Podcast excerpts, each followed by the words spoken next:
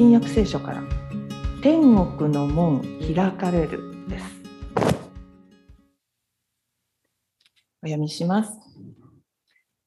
天国の門開かれる。イエス様がお生まれになったのと同じ頃、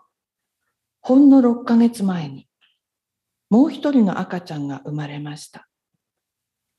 名前はヨハネ。神様から大切な役目を与えられていた子供です。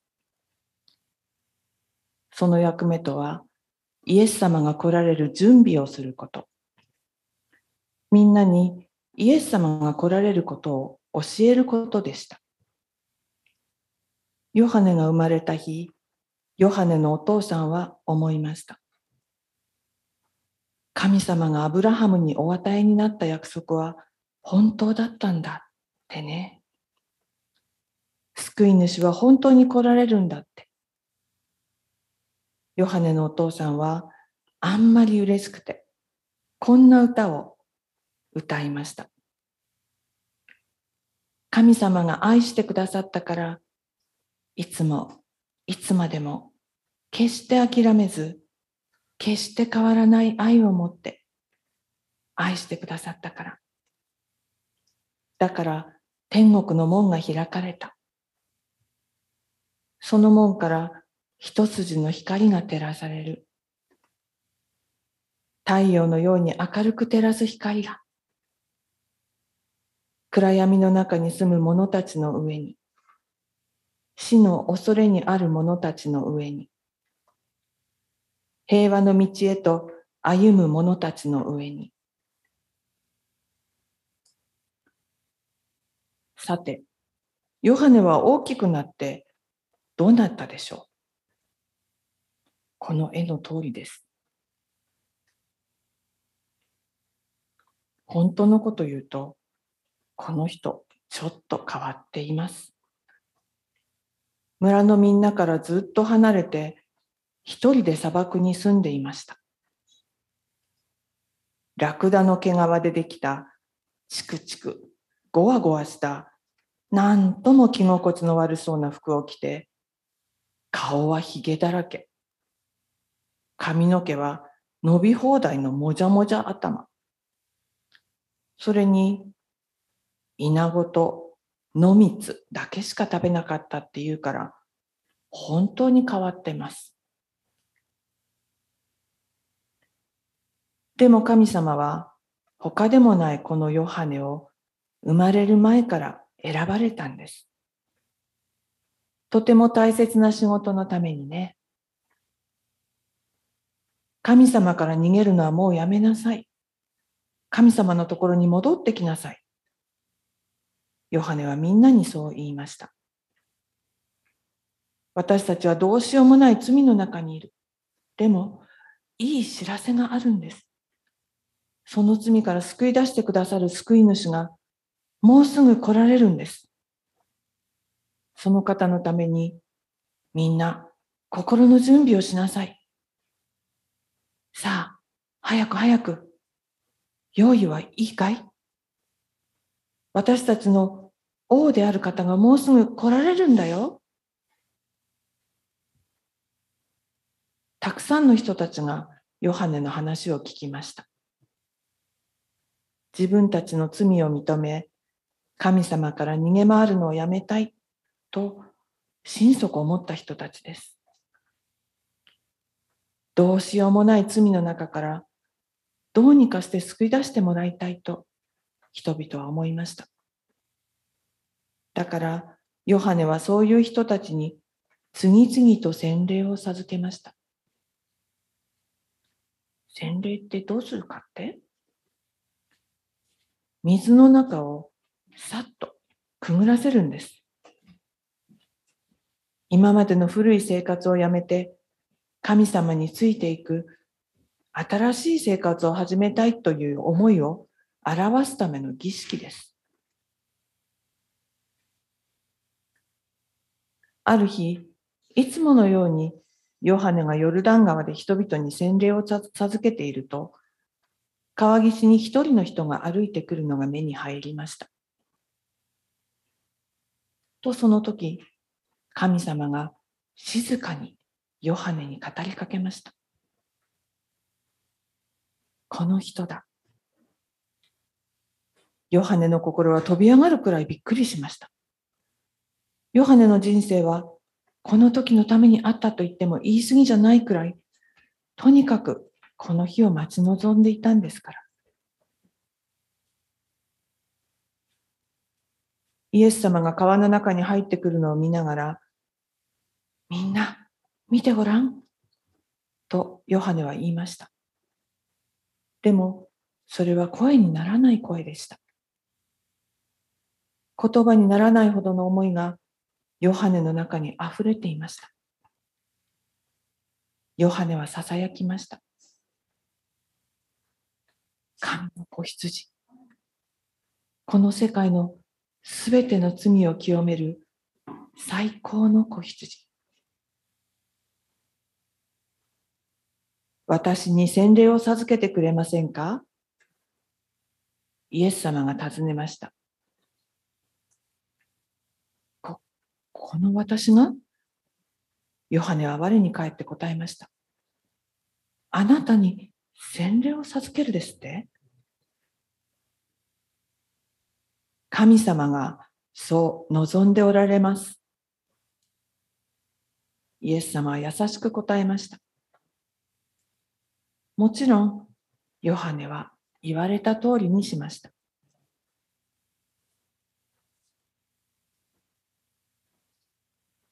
イエス様が水の中をくぐったかと思うと、誰かが暗い部屋のカーテンをさっと開けたみたいに、あたりが眩しいくらいに明るくなりました。まるで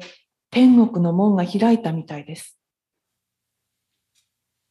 雲の間から美しいまばゆい金色の光が照らされ、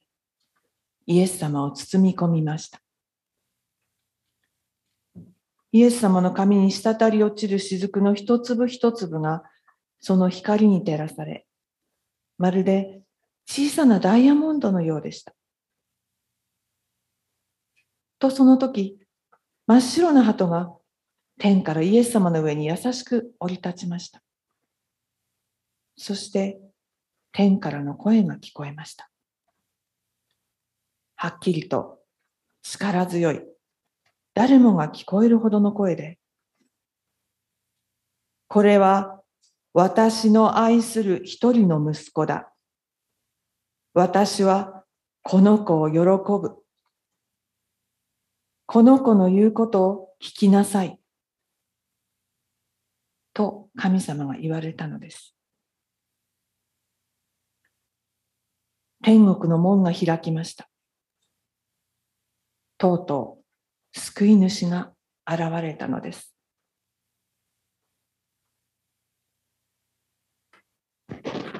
はい。今日のお話はここで終わりです。天国の門が開かれました。えみんなでお祈りをしたいと思います、えー。手を合わせてお祈りの支度をしてください。お祈りします。天におられる父なる神様、天国の門をイエス様を通して開いてくださってありがとうございます。私たちは本当に罪深いものです。今、いろいろ大変なことがありますけれど、大変大変という前に、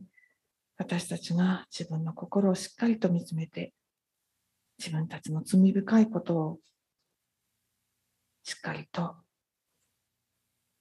認めて悔い改めたいと思います。私たちが愛する多くの人たちが、一人でも多くの人たちが同じように罪を認めて、イエス様に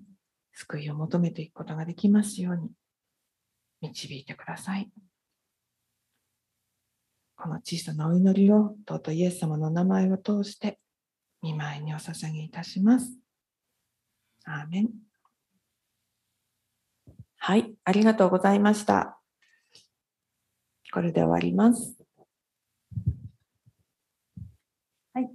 えー、では聖書を一箇所お読みしたいと思います。詩編のよんじゅうに編、聖書をお持ちの方をお開きください。詩編よんじゅうに編、に版の方はきゅうひゃくよんじゅうろくページです。さん版の方はきゅうひゃくななじゅうごページです。一緒にあの私の方で読みますので、目で追っていっていただければと思います。詩編よんじゅうに編、指揮者のためのコラビトへのマスキール。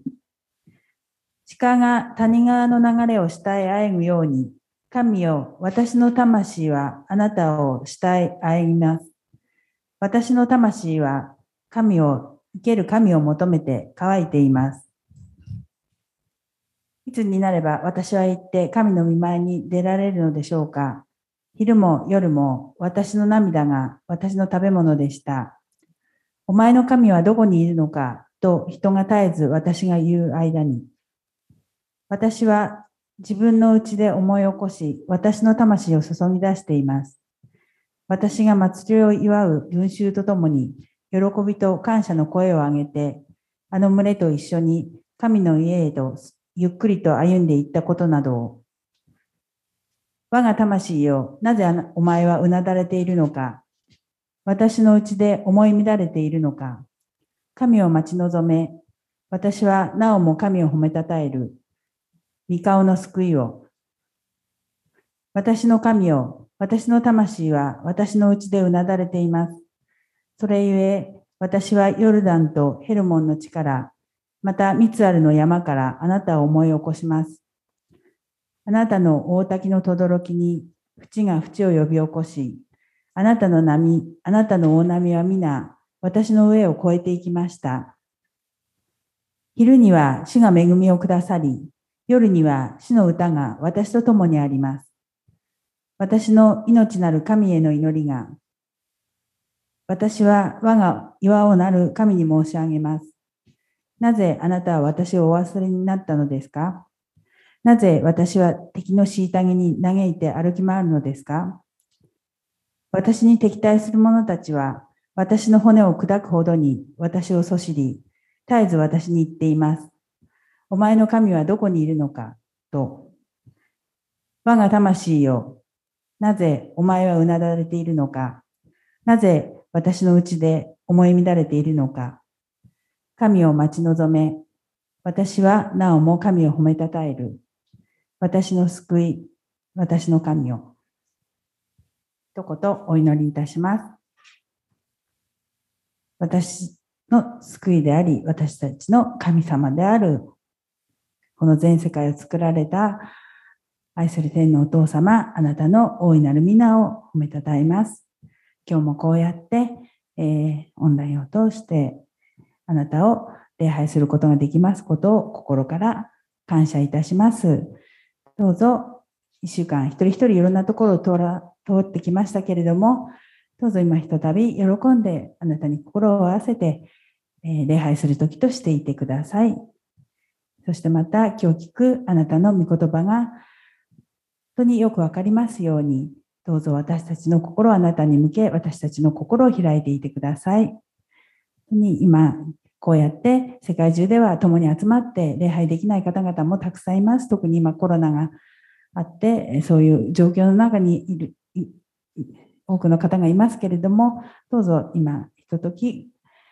あなたが心を合わせてあなたを礼拝するときとしていてください。そしてまた本当に世界中で行われている礼拝をあなたが祝福していてください。すべてを感謝し、御手に委ねてイエス様の名前によってお祈りします。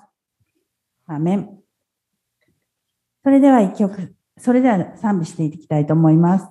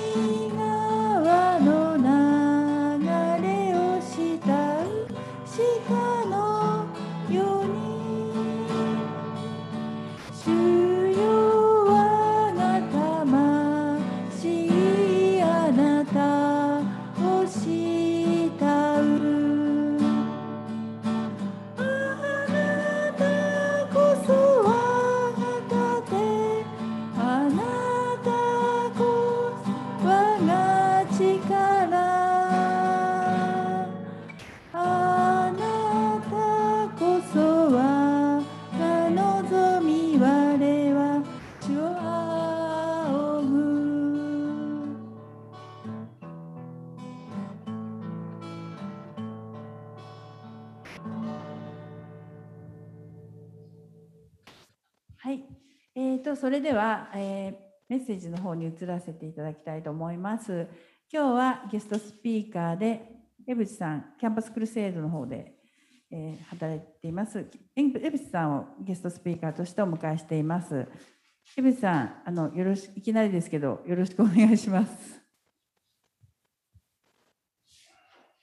はい、よろしくお願いします。えー、皆さんおはようございます。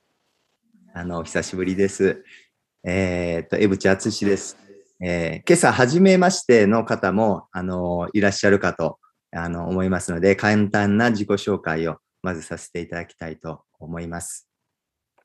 えっとですね、あ、画面を共有させていただきますね。パワーポイントの方。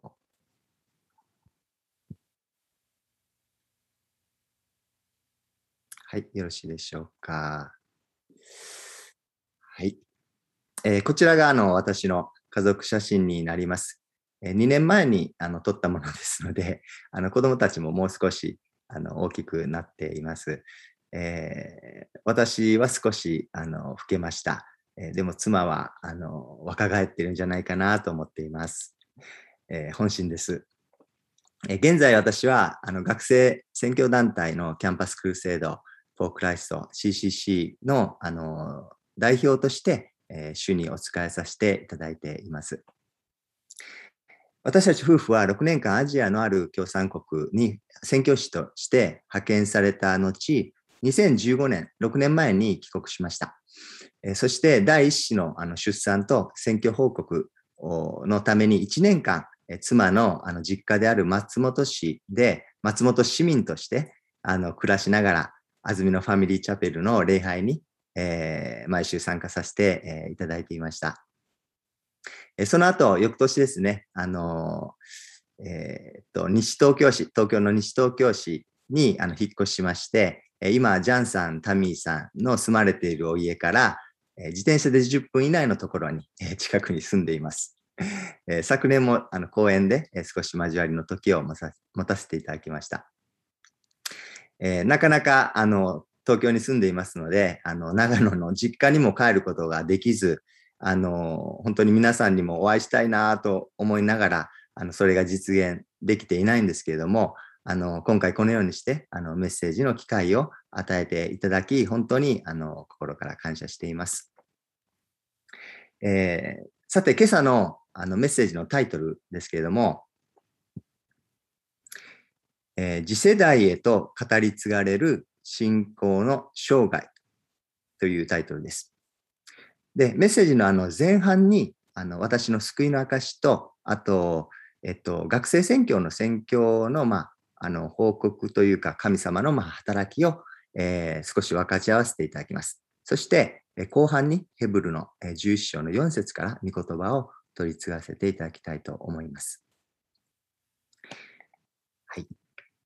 では、あの、早速私自身の救いの証なんですけれども、え私は高知県の、あの田舎であの生まれ育ちました。体育教師になることを目指して、大学進学を機に、えー、上京します。最初は順風満帆なあの学生生活だったんですけれども、あの部活やクラスの、えー、人間関係、また恋愛関係などで悩み、えー、ついには大学さんねん生の時にあの教育実習を通して、えー、教師への、えー、道を断念してしまいます。えーそうですね。その時、まあ、生まれて初めてこう生きる目的、えー、また人生の意味、えー、何が幸せなのかということをあのは、まあ、考えるようになりました。そのような時にアメリカ人の、えー、宣教師との出会いを通して初めて、えー、キャンパスの中で福音を聞きました。私はそれまでイエス・キリストの福音について、えー、聞いたこともなければ、あの地元で教会にも通ったこともなく、またクリスチャンという人の存在すら知りませんでした。あの唯一後で分かったことは、中学時代にあの私の隣の、あの席に座っていた、あそしてまた部活も同じだった谷口ルツさんという女の子があのクリスチャンであったということを、えーまあ、知ったんですね。で、えー、でもそのような私でしたけれども、大学よねん生の時にあの、まあ、大学の食堂で一人、えー、食事をしてた時に福音を伝えていただき、それがきっかけで、えー、救いに導かれていきました。えー、その年の、あの夏の夜でした。うん、実家の高知に、えー、帰省していた時のことです。自分の部屋であの福音の小冊子をもう一度、まあ、いただいたものだったんですけども、えー、もう一度手に取って読んでみようとあの思ったんですね。で、その時にあの、まあ、読み始めた時にこう私はこう神様の本当に深い愛に、えー、圧倒されました。本当にこう暗闇にこう照らされたこう一筋の、えー、光があのこう見えないたくさんのこう無数のこう小さな埃をこう映し出すかのように、私の心にあったさまざまな罪というものをその時映し出されたんですね。で、今まで見えなかった罪というものがそこで浮き彫りにされるという体験を、えー、しました。気づけばあ私は机に、えー、突っ伏しながらあのにじゅういちねんかん神様の愛を拒絶して、そして神なんていないと、自分は神は必要ないと歩んできた本当に人生を後悔しながら、えー、幼子のようにむせび泣いていました。しかし同時に、こんな私を受け入れてください。イエス様、こんな私の罪を許してくださって本当にありがとうございますという心からの、えー、祈りが、えー、生まれ、その時私はイエス様を心に受け入れることができました。まさに聖霊の働きとしか言いようが、えー、ないと思います。その後私は東京の小さな教会につながり、えー、そこの教会でのメッセージで養われ、また教会員の方々の温かいその愛に育まれながら成長していきました。同時に大学内でも、えー、シーシーシー のキャンパスクルセイドの活動に参加し、えー、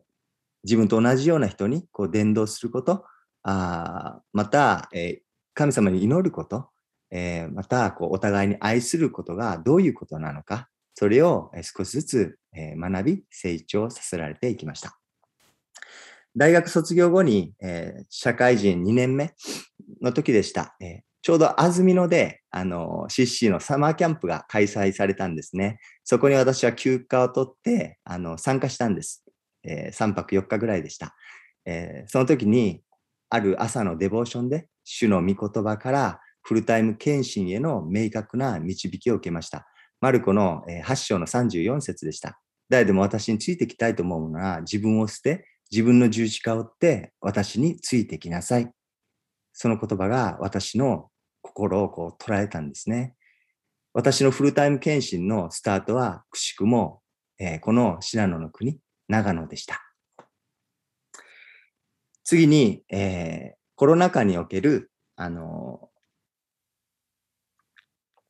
ーえー、学生選挙、えー、また神様の働きを紹介させていただきたいと思うんですけども、まずあの、まあ、シーシーシー がどういうあのことをしているのかっていうことを知らない方もいらっしゃるかと思いますので、少し、えー、紹介させていただきます。シーシーシー というのは、もともとアメリカでななじゅうねんまえに始まった超教派 の, あの学生宣教団体です。そして、えー、失われた学生を生涯キリストの働き人へというビジョンを掲げた、えー、生涯運動を行っています。失われた学生が生涯キリストの働き人へと成長する訓練の場を シーシーシー は提供しています。そして、えー、私たちにはさんぼん柱があるんですけれども、それは生涯キリストの働き人へ、一人の失われた人が変えられていくために、このみっつのことにフォーカスを置いています。ひとつめがつながるということですね。はい。えー、これはあのー、まあ、救いの証であったり、えー、個人伝道であったり、えー、このコロナ禍では特に エスエヌエス の配信、伝道用のウェブサイトを通して、本当に一人の、えー、福音をまだ知らない人がイエス様にいかにつながっていくかということを本当に日々祈りながら、えー、それを実践し、宣教でに取り組んでいます。そして二つ目が、えー、成長するです。これは人の育成に関わるものです。救われたばかりのクリスチャン、またあクリスチャンホームで育ってきた、えー、学生に対して、えー、行っていきます。デボーションや祈りの方法をえー、一緒に学んでいきます。そうすることによって一生涯、えー、デボーションと祈りというものがあ自分自身の習慣となって教会生活の中で必ず生かされていくようになると信じています。また聖書研究ですね、バイブルスタディを通して主の御心が何なのか、あ聖書全体を貫くその一本の線が何なのか、御心が何なのか、そういうことを、えー、本当に学んでいきます。そして救いの確信が与えられたえー、学生たちにはあのいかにそれを明かしていくのか、また、えー、いかに福音を他の友達に伝えていったらいいのかという訓練も行います。いち対いちや小グループでのコーチングの時間や、えー、またそういった時間も持ちます。また学生の集会も定期的に、えー、あるんですけれども、そういった中で、えー、奉仕の心得であったり、えー、賛美をどのように導いたらいいのか、あまた初めてね、来てくだすくれたあ未信者の友達をどういうふうに歓迎するのか、全く知らない人をどういうふうに歓迎したらいいのか、どういう言葉をかけたらいいのか、そういった面でも本当にあの学びながら、えー、訓練する、えー、機会となっています。えー、学生集会は、まあ、礼拝の奉仕の、えー、心を身につけ、また、えー、同時に宣教の場としての、えー、そのようなあ現場を体験していくことができます。三つ目ですけれども、三つ目は送り出すです。学生時代は人生でも特別な、えー、期間です。大学という場によねんかん身を置きながらも、えー、家庭やバイト、また部活やサークルなどのコミュニティにも使わされています。そこでどのようにキリストの証人として生きるのかということは、まさに福音を生きる実践の場となっていきます。夏や冬休みという期間も比較的長いために、あの国内宣教旅行や海外宣教旅行に、えー、本当に派遣されることも可能です。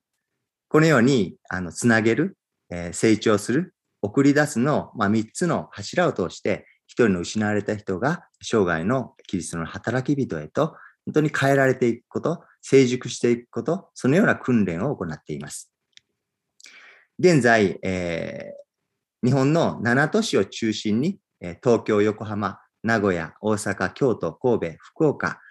で活動しています。えー、今年もしくは来年の頭には札幌での、えーまあ、拠点がまた置かれることになっていきます。えー、いつの日か長野でも本当に働きができたらなと、えー、今祈っています。コロナ禍での神様の働きをいくつか紹介させていただきます。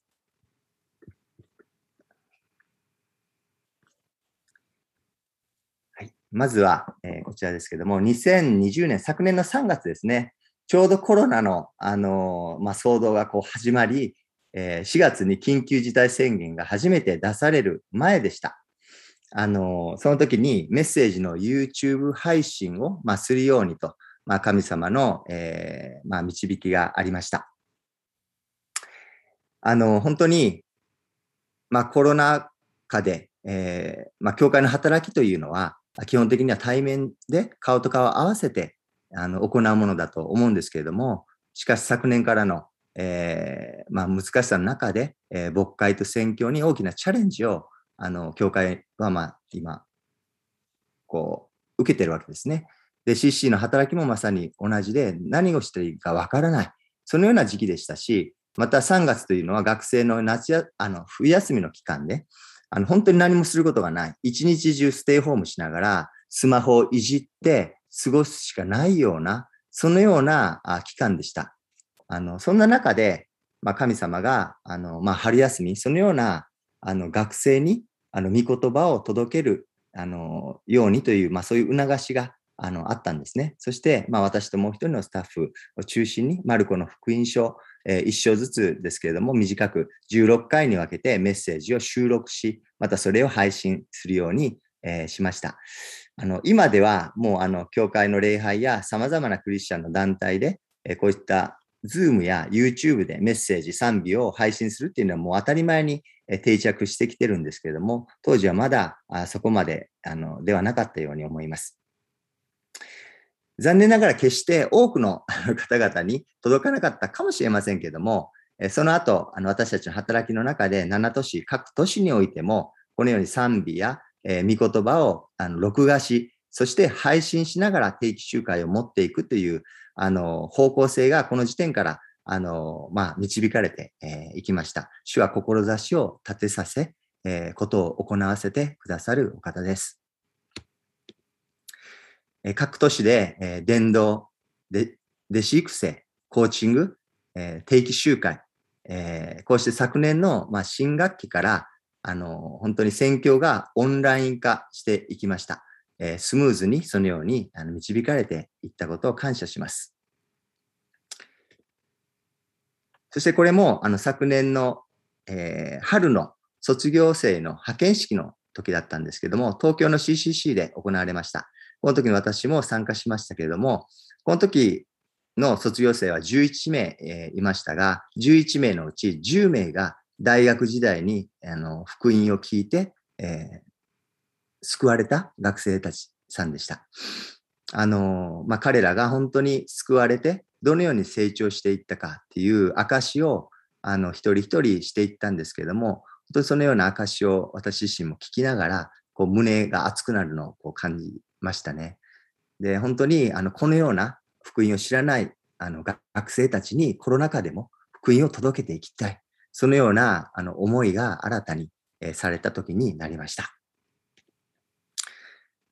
えー、基本的に昨年はずっとあの、まあ、今に至るまでですけどもオンライン中心の働きと、えー、なったんですけども、あの毎年、えー、送り出したり、また迎え入れたりする、えー、短期宣教ですね、ミッショントリップも基本的にはもう中止になりました。しかしそのような中で、あの昨年末クリスマスの時期に、えー、名古屋のチームがあの毎年オーストラリアを、えー、のチームをにしゅうかんあの冬にクリスマスの時期にあの招いてあの宣教してたんですけども、えー、今度はオンラインでの、えーまあ、ミッショントリップを初めて、えー、試みてい、えー、きました。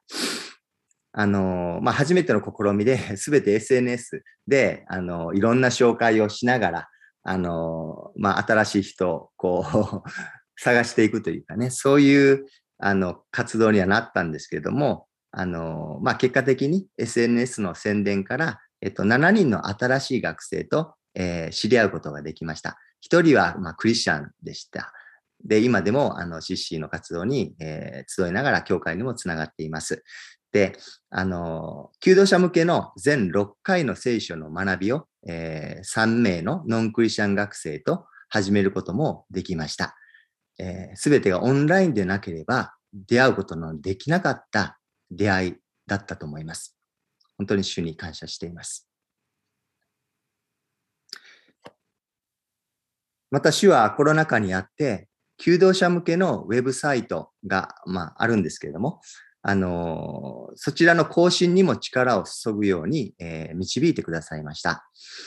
えー、このサイトでは、えー、っと、神の存在であったり、人生の疑問、質問、えー、神を知るっていうことに関する様々な記事を掲載しています。スチューデントインジャパンと言いますけれども、で、年間にじゅうまんにん以上のアクセスがあって、霊的に本当に植え替わいた日本人の若者のあの霊的現状を知ることができます。えー、さんかげつまえ、えー、ろくがつにもふたりの女性が相次いで、えー、このサイトにあのコメントを寄せてくれました。ふたりとも、えー、学生はもう卒業してたんですけれども、社会で居場所を失って、誰も自分を気にかけてくれないと考え、自殺したいと思っていました。私たちには、私たちは一人には、えー、メールで、えー、例えば、見よ、私は世の終わりまでいつもあなた方といますというマタイのにじゅうはっしょうのにじゅっせつの聖書の約束を伝えました。翌日、彼女からこのような返信がありました。質問を送らせていただいたとき、本当に自殺する直前のように心が壊れていましたが、返信のメッセージを読んでいたら嬉しくて涙が止まらなくて、質問して本当に良かった。死ぬことを思いとどまれて良かったと思いました。もう一人の女性はこう返信をくださいました。返信ありがとうございます。イエス・キリストに感謝をいたします。平安と希望を求めます。生きたいです。頑張りたいです。どうか助けてください。ソーシャルメディアの伝道は直接その人と会って話すのとは違います。短い文章で相手の心に直球のメッセージを言葉を紡ぎながら送らなければなりません。しかし神の言葉、聖書の言葉には力があります。短い発信であったとしても、相手の魂の奥底に届く、そのような力を持っています。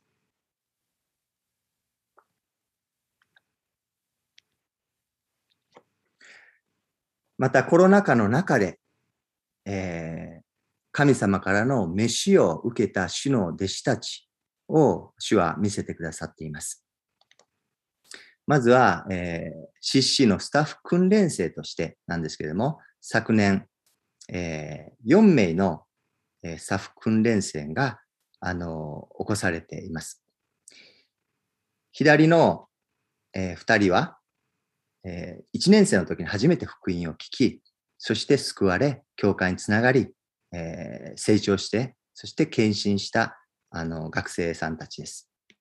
そして右のふたりはクリスチャンホームで、育ち、そして大学になって、えー、成長し、本当に宣教の思いが増し加えられて、そして献身したふたりです。次は地域教会の牧師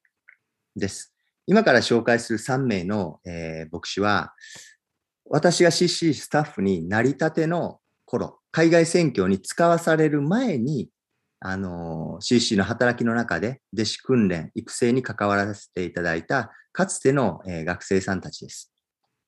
一人目はにせんいちねんに関わった松田さん。えー、に、さんねんまえに清瀬のバプテスト教会の牧師となっています。いちねんこう輩の、あの奥様も大学時代の同じ大学で救われています。今、ふたりで本当に牧会の働きに、えー、取り組んでいます。二人目はにせんにねんからにせんさんねんに名古屋で関わった山下さん。先月一幕ゴスペルチャーチの牧師として、まあ、任命されました。三人目はにせんさんねんからにせんごねんに関わらせていただいた大垣さん。昨年名古屋のマスタードシード教会の副牧師となりました。彼らとは出会って約まあ、えー、そうですね、にじゅうねん近く経つんですけども、今でも、えー、毎月いっかい、えー、コーチングのような時間を持たせていただきながら、えー、互いに励ましの時を本当に持てていることを主に感謝しています。そして海外宣教師、えー、彼は昨年のじゅういちがつに中国、えー、中国では、ではないですね、中東ですね、中東のある国に、えー、派遣された安藤さんです。彼とはじゅうごねんまえに関わりを、えー、持たせていただき、東京でも同じ教会に集っていました。えー、東北でのきゅういちいちの震災の後、えー、彼はまあ主からこう重荷をいただき、東北に移住しました。じゅうねんかん働きながら、えー、現地の教会で、えー、主に仕えた後に、昨年、えー、中東のある、えー、イスラム教の国に、えー、主からの飯をいただき、えー、コロナ禍であったにもかかわらず、海外に派遣されてきました。えー、このようにあの、まあ、紹介させていただいた、えー、学生さんたちの、あの本当に学生時代から今に至るまでのこう成長に関わらせていただいていることは、本当にあの私は シーシー スタッフとしての特権だと思っています。えー、彼らは学生時代、決してあの素晴らしいクリスチャンとは言えませんでした。あの、まあ、ある学生はタバコを吸ってた時もあります。あの、本当に恋愛で悩んでた時もあります。えー、男性特有の本当に悩みに、あの、悩んでた時期もあります。いろんな葛藤を経ながら、でも彼らなりに本当に主の恵みをその中で体験し、許され、愛されてることを本当にこう、あの、味わいながら成長して、このように、あの、まあ、献身の道へこう踏み込んで、えー、導かれていったわけですね。で、ここで紹介したのは本当にわずかなあかつての学生さんたちですけれども、しかしそれ以上の多くの学生さんたちがあ社会やまた家庭やさまざまな場所で本当にキリストの証人として成長し、まあ、葛藤しながらもでも教会で仕えている姿を、えー、耳に、えー、しています。シーシーシー は次世代のあの教会の霊的なリーダー、また宣教師の卵を見つけ、また育成し、送り出すために今後も主に用いていただきたいと心から願っています。本当に皆様のお祈り、また支援をありがとうございます。では、後半の御言葉に移らせていただきたいと思います。次世代へと語り継がれる信仰の生涯。御言葉をお読みしたいと思います。信仰によって、アベルはカインよりも優れた生贄を神に捧げ、その生贄によって彼が正しい人であることが明かしされました。神が彼の捧げ物を良い捧げ物だと明かししてくださったからです。彼は死にましたが、その信仰によって今もなお語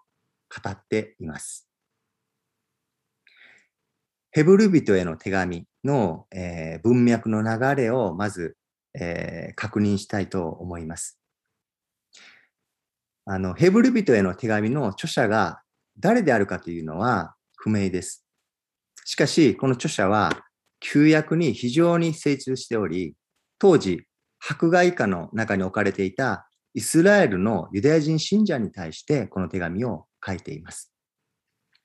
皆さんもご存知かと思いますけれども、エルサレム神殿が、えー、紀元ななじゅうねんにローマによって、えー、まあ、壊されてしまいますね。崩壊させられました。その数年前に、えー、エルサレムでのクリスチャンの迫害は、えー、ひどいものでした。多くのユダヤ人、えー、クリスチャンは一時的に信仰を捨て、モーセの律法、すなわちユダヤ教へと後戻りしようとしていたわけですね。神学者の中には、彼らはその激しいあの迫害がされば、再びイエスを告白して信じれば良いと考えたという、そのような人もいます。えー、皆さん覚えているでしょうか？使徒の働きのに章で初代教会が誕生しました。そしてなな章に行くと、エルサレム教会しちにんの執事のひとり、ステパノが殉教の死を遂げます。そして彼の死をきっかけに、同胞のユダヤ人からの激しい迫害がエルサレム教会を襲うんですよね。で、その時に彼らは信仰を捨て去ることなく、聖霊に励まされながら、それに耐えたわけですね。しかし、あの迫害から約さんじゅうねんを経て、今度はローマ帝国によるクリスチャンの迫害の魔の手が忍び寄ってきたときに、彼らは再び生死をかけた選択に迫られたんです。かつての迫害に勝利を収めた彼らでしたけれども、この時は信仰が揺らいでいました。ユダヤ教、すなわちモーセの律法の死んだ行いに戻るかどうかは、まさに彼らにとっての踏み絵だったんですね。ヘブルじゅういっ章全体を通して、旧約の様々な人物の信仰を著者は取り上げていますけれども、よん節では、アベルのその信仰から私たちに励ましを語ってくださっています。これがヘブル書の文脈の流れです。さて、このじゅういっ章よん節にあの登場するカインとアベルはどのような人だったんでしょうか。彼らは罪ゆえにエデンの園を追放されたアダムとエヴァから生まれてきた神様の本当にプレゼントですね。最初のふたりの兄弟でした。ある日、ふたりは神を礼拝するために、それぞれが捧げ物を主に捧げます。しかし、アベルの神への捧げ物は、カインよりも優れていたんですね。神様は、私たちの信仰をどのように評価してくださる方でしょうか。それは私たちが何を言っているかということによってではなく、私たちが何を行っているかによるのではないでしょうか。神様は私たちの言葉よりも実際に何を行っているのかということをよく見ておられます。なぜなら私たちは信じていることをそのまま実行に移すからです。私たちは教会の中でしばしば信仰深い言葉を語ります。しかし、一旦家庭や職場、学校に戻ると、日常生活のこう自分自身の振り、あの、まあ、ありさまを振り返ったときに、語っている言葉と真逆の行いをしている自分に気づかされるということも少なくはありません。神様はこの時、アベルの捧げ物に目を留め、最高の評価を、えー、下されました。神が彼の捧げ物を良い捧げ物だと明かしてくださったとありますね。アベルの日常生活での信仰のあり方、それがそのまま捧げ物に反映されていたんですね。したがってアベルは正しいもの、つまり義と神様によって認められたわけです。ところが不幸にも兄カインの嫉妬を買ってしまいます。そして野で殺されてしまいました。死んだ人が今なお言葉を語ることはできません。にもかかわらず、ここでは、アベルはその信仰によって今もなお語っていると聖書は言っているんですね。死んでも信仰によって今なお語るというのはどういうことでしょうか。それは死んでしまったある個人の存命中の信仰のあり方、また過去の信仰生活が今を生きる私たちにどのような信仰を生きるべきかを思い起こさせてくださるということではないでしょうか。アベルの捧げ物はまさに礼拝者としての模範でした。彼はその信仰のゆえに兄弟カインの手によって人類最初の殉教者となりました。ヘブル人への手紙の著者は、あえてこのアベルの殉教の死をじゅういっ章の称賛すべき最初の信仰者に挙げています。当時、迫害下にいたユダヤ人信者は、この手紙を読んできっと心が奮い立ったに違いありません。では、神はアベルの信仰を通して、今朝私たち教会に対して、また私自身に対して、果たして何を語っておられるのでしょうか。それは信仰のゆえの苦しみ、また痛みを伴う選択の中であったとしても、妥協の道ではなく、信仰の道を選び取るということではないかと思わされます。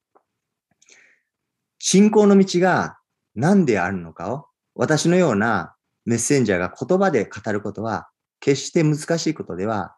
ないかもしれません。ある意味信仰歴を重ねたクリスチャンの方であれば誰でも、えー、それはできます。しかし語ることができたとしてもそれを実生活の中で生きるということはまた全く別の問題です。私は御言葉を語っておきながらその通りに生きることのできない自分自身に気づかされます。先日も御言葉を語る機会が与えられました。しかし最後まで語った後、祈りの時間に神様が自分自身の内にある深い罪、また御言葉を語っておきながら、それに生きていない自分の愚かさ、それを、そこに光を当ててくださって、その後祈りながら本当に悔い改めの祈りを捧げました。語った言葉が自分自身にそのまま返ってくるわけですね。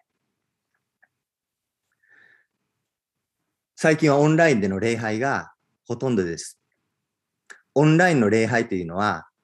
他の人が私たちを見ているわけではありません。ですから、この場所で礼拝を心から捧げるか捧げないかは皆さん自身の選択になります。しかし人が見てなくても神はご存知です。私の心が今どのような礼拝を捧げているのか。礼拝を捧げる形をとっておきながら他のことを考え、また別の仕事をしている。そういうことはないかどうか。他のことに気を取られていることはないかどうか。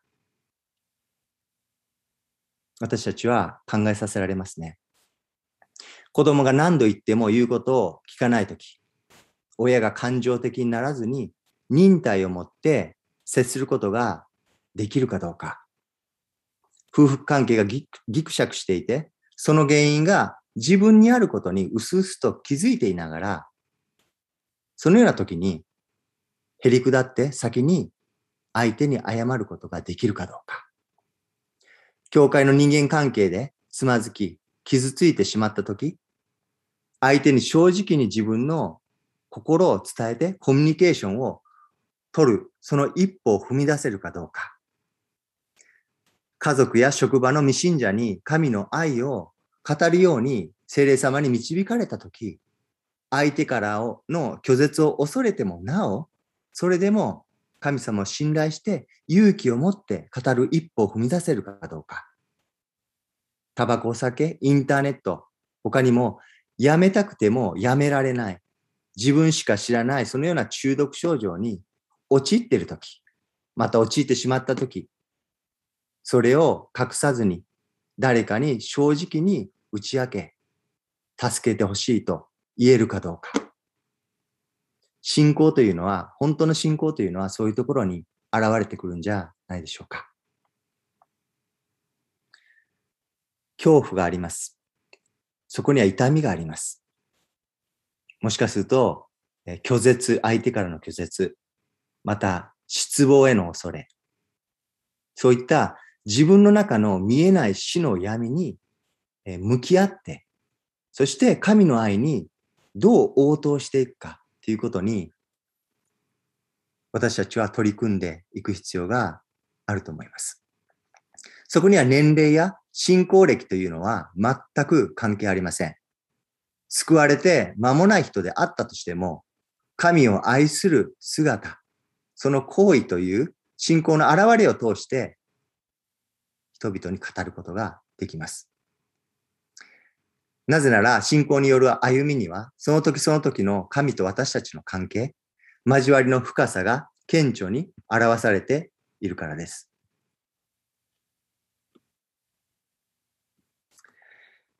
真実な信仰のによる歩みには、絶えず拒絶や痛み、えー、また苦しみや迫害というリスクが伴います。もし痛みを伴わないのであれば、自分が本当に世に流されずに、妥協せずに歩んでいないかどうかということをチェックする必要があるかもしれません。今朝皆さんはいかがでしょうか。にせんじゅうろくねん以降、今はポスト真実の時代だと言われています。人々は客観的な真実や真理を探ろうとするよりも、えー、信じたいことを信じる時代に、えー、突入しています。私たちが経験に信仰生活を送ろうとすればするほど、人々からの無理解、偏見、拒絶、嫌がらせは増し加わっていくでしょう。キリスト教会においてもまたしかりです。第二テモテのよん章にあるように、人々が健全の教えに耐えられなくなる時が来る。そして自分の耳に心地よい話を聞こうとして、自分の好みに従って自分たちのために教師を寄せ集める時代になってくる。作り話にそれていく時代になってくる。そのように、えー、そのような時代が来ています。健全な教えを語り、生きているクリスチャンが揶揄され、失笑の対象となり、そして悪者扱いされ、同じクリスチャン仲間からも迫害を受けるようになります。外でも内でも、私たちクリスチャンがキリストにあって経験に生きようと願うならば、迫害を避けることはできません。私たち日本人クリスチャンは、えー、この手紙の書かれた当時のユダヤ人クリスチャンの苦しみを追体験しているとも言えるでしょう。私たちはそれでもイエス・キリストに従おうとするでしょうか。アベルは神への優れた捧げ物のゆえに、兄カインに殺されてしまいました。彼自身の信仰告白でもある捧げ物がカインの嫉妬を引き起こしたからですね。それから時は過ぎ、ついに創世記さん章での約束の女の子孫であるキリストが歴史の表舞台に登場します。しかし、イエス・キリストもイスラエルの霊的指導者たちの嫉妬を引き起こし、十字架につけられてしまいます。じゅういっ章を読み進めて、ヘブルじゅう章に、じゅうに章に入ると、このようにあります。信仰の創始者であり、完成者であるイエスから目を離さないでいなさい。この方はご自分の前に置かれた喜びのために、恥ずかしめをものともせずに十字架を忍び、神の御座の右に着座されたのです。イエス様の信仰による捧げ物は何だったでしょう。それは、私たちの罪のために十字架上で捧げられたご自身の体でした。アベルは子羊を捧げましたが、イエス様はほふられる子羊として自分の体を神に捧げてくださったんですね。神はこのイエスを死から蘇らせてくださいました。こうしてイエスがこの地上における信仰の歩みは、死んでもなお生ける御言葉となって私たちに今も語りかけてくださるわけです。最後に、えー、一人の人を紹介したいと思います。先月はちがつじゅうくにち、日本 シーシーシー で約さんじゅうねん主に仕えてこられた韓国人の先生が天に召されました。えキム・アンシン先生という方です。昨年完全に帰国をし、その後コロナウイルスに罹患して回復していた矢先のことでした。彼は韓国でさんぜんめい以上の大きな教会の牧師を辞任し、ごじゅっさいで初めて日本に来日されます。宣教師として。その先生は毎日伝道冊子を肌身離さず服やカバンに入れ、その日出会ったあ人々、会話に導かれた人々、えー、日本人に笑顔でお渡ししていました。いちおくにせんまん人いる日本人の中で、その日出会った日本人に会えることはもうまずはないというそのような信念のもと、誤解を受けても嫌がられたとしても、この福音をさんじゅうねんかん人々に届けようとしてこられました。臨終のとこで病床に広げられた小さなスーツケースには、いつもと変わらず伝道、伝道冊子がたくさん入っていました。彼は伝道冊子を挨拶と笑顔でプレゼントすることを通して、主への信仰を表し続けられました。自分の命が尽き果てるその瞬間まで、キム・アンシン先生は今亡くなられましたけれども、私を含む彼を知るすべてのクリスチャンに対して、その信仰によって今もなお語っています。メッセージの最後に、すべての世代に属する皆さんに一つ、えー、質問したいと思います。皆さんは一人の信仰者としてどのような死を全うしたいと願いますか？信仰者としての皆さんの死は、生きている時以上に次世代の信仰者にその信仰を語ることになっていきます。ただ私たちがどのように死ぬかということは、実は私たちが今をどのように生きるかによって決まります。周りの人々があなたがどのように死を全うしたのかを見る日がいつか来るでしょう。子は親の信仰生活をよく見ています。次世代の若者は私たちが教会で何を語っているかよりも、家庭や社会の中でどのように真摯に信仰に生きているのかを見ています。そして何よりも、主は私たちが何を語っているかよりも、信仰により自分自身という清い生きた備え物、備え物を主に捧げているかどうか、そこを日々見てくださっているわけです。それが信仰継承、次世代の育成の鍵ではないかと思います。次世代へと語り継がれる信仰の生涯を共に歩ませていただこうではありませんか。皆さんの信仰生活が次世代へと語り継がれていき、ここ安曇野とまた松本、乗鞍でなされた信仰の働きが日本全国へ、そして全世界へ聖霊によって広がっていきますよう、心からお祈りしています。一言お祈りします。天の父様、今日の御言葉をありがとうございます。次世代へと語り継がれる信仰、それを私たちが本当に、えー、今生きることができるように、そして本当にどのように死ぬのか、それによって次世代に何を残せるのか、信仰の財産をどのように残していくのか、それをあなたは本当に見てくださっています。そのためにどうか今をいかに生きるのか、信仰によってどのように歩んでいくのか、もう一度私たちの心に教え導いてください。この時間をありがとうございます。キリストの皆によってお祈りします。アーメン。